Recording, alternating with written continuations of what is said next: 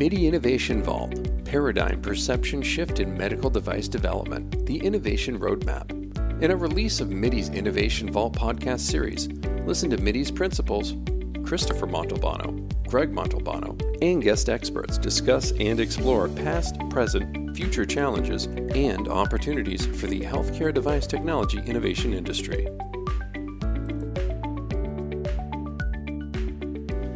Paradigm Perception Shift in Medical Device Development, the Innovation Roadmap, fourth part of series following the Innovation Roadmap, Stop 3 Commercialization and Implementation, Getting Ready for Market under FDA QSR and ISO 13485. Today, Chris Montalbano, co owner of MIDI Medical Product Development, joins us. He's also bringing along a special guest, Wolfgang Huber, co founder of Matrix Requirements, is going to join us here today.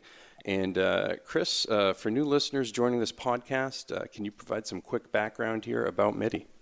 It would be my pleasure, Matt. Um, MIDI is a medical device development firm located right outside of New York City. We've been in business over 45 years and assist clients in conceptualizing and commercializing their medical devices. We utilize a unique process called development DNA, which infuses innovation and competitive differentiation into the device while conforming with the FDA QSR and ISO 1345. Chris, before we dive into the details, can you ground us in what point we are here on the innovation roadmap? Well, in the first podcast of this series, I provided an overview on the innovation roadmap as applied to medical device development. We opened up the map and explained there are three key stops along this journey. We've already reviewed the first two stops which did not need to be deployed under FDA QSR and ISO 1345 design controls and risk management. These first two stops allowed us to explore the market, identify opportunities, and then perform exploratory technology investigations and interactive MVP breadboarding in support of and refinement of these opportunities.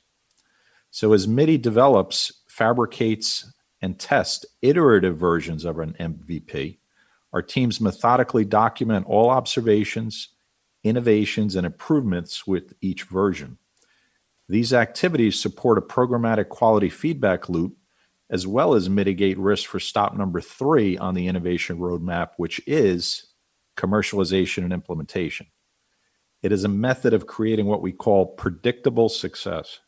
So for stop three, you previously mentioned that now is the time the development team needs to constrain itself with the ISO 13485 guidelines and constraints.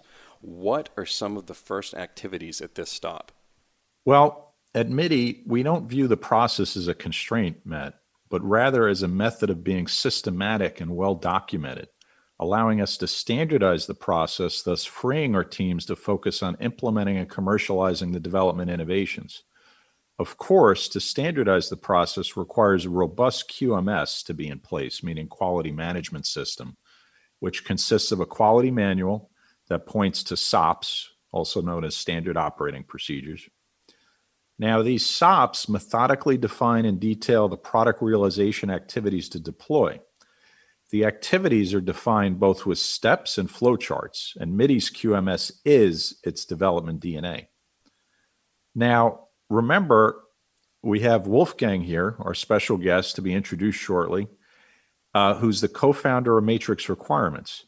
MIDI uses their cloud based tool called Matrix QMS to archive, rev control, date control, and with e signatures or QMS documents.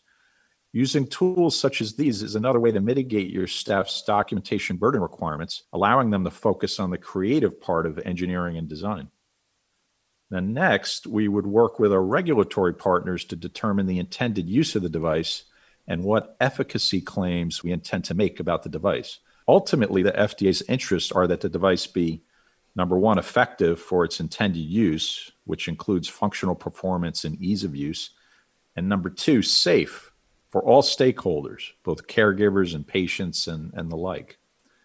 So, moving forward, working with a regulatory partner, we define class identification, meaning it could be a class one, class two, or class three device. With a class one device, these are typically uh, devices that have minimal potential for harm to the user and are often simpler in design. Class 2 devices are what mo- most devices fall under. And class 3 devices usually sustain or support life or involve the potential of high injury risk. So once that class is defined, we then determine the regulatory path, whether it's 510K, De Novo, or PMA, to go down. Now, if it's a 510K, there will be existing predicates available to reference with their product codes, which will reveal regulatory documents that you must comply with. If it's a De Novo or PMA paths, some preemptive discussions with the FDA are advised, which will assist in firming up the regulatory path to follow. Now, once you've mapped all this out, are you ready to start the engineering and the design? Well, there's still a good amount of preemptive homework to generate before we get to that point, Matt. Next, you need to define your plans. This is a procedure of being methodical in reference to what the team is about to do before deploying activities and is part of following the ISO 13485 product realization methodology. So, under MIDI's development DNA, a few high level plan examples would be there's a design and development plan, which covers elements like timing, staffing, tools that are used. Then there's a risk management plan, which conforms with the ISO 14971 process, which assists you in identifying unacceptable risks, and then a mitigation process associated with those risks. Then there's also verification plans, which is for internal engineering testing. There's validation plans, which describes the testing plan that you'll deploy with the end users out in the field. Now, when there's software involved in a device design, there are additional plans required as a result of conforming with IEC 62304. And some examples of those plans would be software development plan, configuration management plan, issue defect management plan, software verification validation plan. So, because there are multiple plans before we get started, we use Matrix Requirements cloud based tool called Matrix ALM, Application Lifecycle Management, to capture these plans in a unique method that's rev controlled, date controlled with e signatures, something that is required as part of FDA QSR.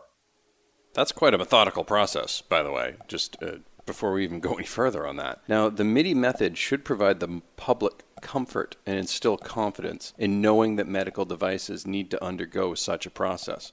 Although at the same time, the process appears very regimented, which can tend to inhibit innovation. From your three previous podcasts on this subject, we learned that there was much freedom to innovate and ideate from both a market exploration perspective and technology R&D perspective. At this point in the process, is innovation difficult to achieve? That's that's a great question. Uh, as a matter of fact, at this point in our development DNA, which is ISO 1345 compliant, we have the ability to tap back into the innovation stream and quote unquote pan for those gold nuggets, Matt. So let let's remind ourselves of the definition of device innovation. It's the process of translating an invention into a device, meaning the act of commercialization which creates value for the user. So it must satisfy three basic things one, satisfy a specific market need, two, be effective from a functional and ease of use perspective, and three, be safe for the stakeholders.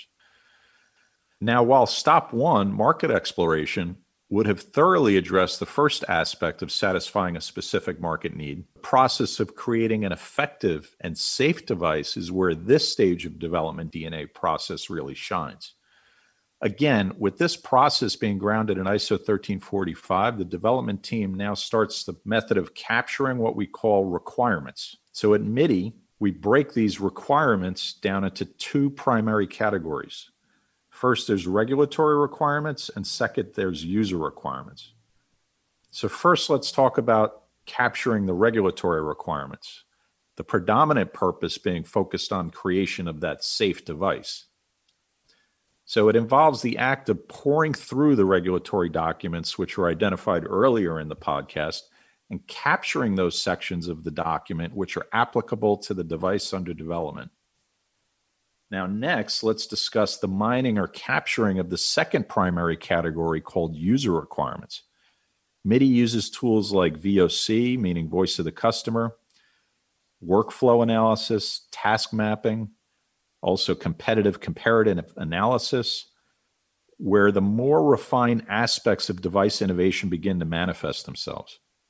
So the user needs, of course, are overlaid with the programmatic process of human factors engineering under IEC 62366. Now, it's important to note that these user requirements then direct us to decompose this discovery and capture of additional requirements at a system level. So, again, the user requirements are directing us towards system level requirements. Now, these system level requirements consist of two major things at MIDI one, client requirements, and two, device requirements. So, let's hit each of these system level requirements. So, it is with the discovery and capture of client requirements using tools like client goal mapping and quality function deployment, whereby additional innovative device features are conceptualized beyond the core baseline features, yielding additional value to the device and the program.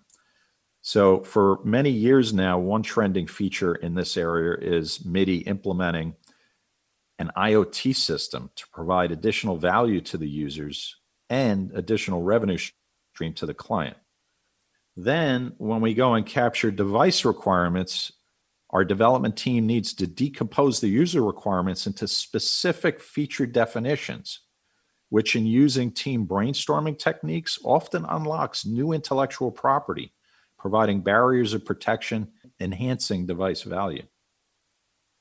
Now, Matt, at this point, all of the requirements have been captured and need to be documented, rev controlled, date controlled with e signatures, which again we do in our cloud tool, Matrix ALM. Once you capture all those detailed requirements, do you start engineering and designing the device right then? Well, to be as thorough as possible, our development DNA process follows again that ISO 1345 very closely. And in diving into the prescription of steps before we start engineering and designing activities, we need to expand upon these captured requirements within Matrix ALM, defining the design inputs, the verification, and the validation parameters. Those steps and subsequent follow on steps will be elaborated on in the next and final podcast within this series. Well, we'll all look forward to that one for sure. And thank you, Chris. Now, what I'd like to do is introduce our guest expert, Wolfgang Huber, co founder of Matrix Requirements. He and his team created a very unique and effective cloud based tool which supports companies doing what Chris described just before. Thanks for being with us today, Wolfgang, and uh, we would love to hear more about your cloud based software tool. Thanks for having me here today. We indeed developed Matrix ALM and QMS to support companies to more efficiently develop medical devices. Now, can you tell us what the difference between these two products are? Sure. Matrix ALM is our product that helps engineers to capture all design input and output for a medical device for example, user requirements, system requirements, software requirements, tests, and risks. Matrix QMS, on the other hand, helps companies to implement the quality system, the procedures, as well as records, including, for example, CAPAs. Now, who are your customers? We, the founders of the company, had worked for decades in the field of medical devices. We felt strongly from the earliest days that we wanted to focus on this market because we knew it by heart. We know that business inside out, and we really wanted to remain in this highly innovative market. So all our customers are medical device companies that actually range from two-person startups to multinationals with thousands of employees. The one thing these companies have in common is that they want to develop the best products in the most efficient way. What does efficiently mean, and how do you achieve this? That means faster and with fewer mistakes detected late in the design process. We achieve this by actually putting the documentation in the center of the design. We support something that has been well known in software for 20 plus years as agile development. But even if it's been best practice there, it has a hard time to make it into medical devices and hardware development. So as an example, you don't need to know all the user requirements and system requirements to start with the software requirements and software implementation. But if you want to change some top level requirements, you need to know the impact on lower level requirements and tests so that you can make an educated decision how expensive a change might be. Now, with paper-based system, this impact analysis is extremely expensive or impossible. Our philosophy is that these design details are online in a database used and maintained by the complete team. Our software allows you to do these changes very fast without errors, keeping the documentation up to date and correct while the product is being developed. The same is actually true for a quality system. For example, if you find that a small process of your design control procedure could be improved, it can be done in minutes if you use Matrix. If you work with a paper-based system, it's likely to take months. So much for that information, Wolfgang. Your Matrix tool is quite comprehensive. So, Chris, what's next? I also want to thank you, Wolfgang, for your contributions to this podcast. Our teams at MIDI really value your Matrix tool. It's a big time saver. So hang on, Matt. Keep the map open. And in the next podcast, we will wrap up our journey of the innovation map in terms of MIDI's development DNA approach. Under this approach, MIDI's team of engineers and usability experts tied to their industrial designers have the ability to use, utilize development DNA's innovation roadmap to address the functional, cost to manufacture, safety, and business requirements of what I'm going to call the golden standard approach, which is paired with the follow through to execute upon that approach in a rapid, agile product development fashion under MIDI's quality first umbrella. It's our commercialization engine. The next and final podcast in this series will take us on a continuation of MIDI's third and last stop within this innovation roadmap journey commercialization and implementation getting ready for market.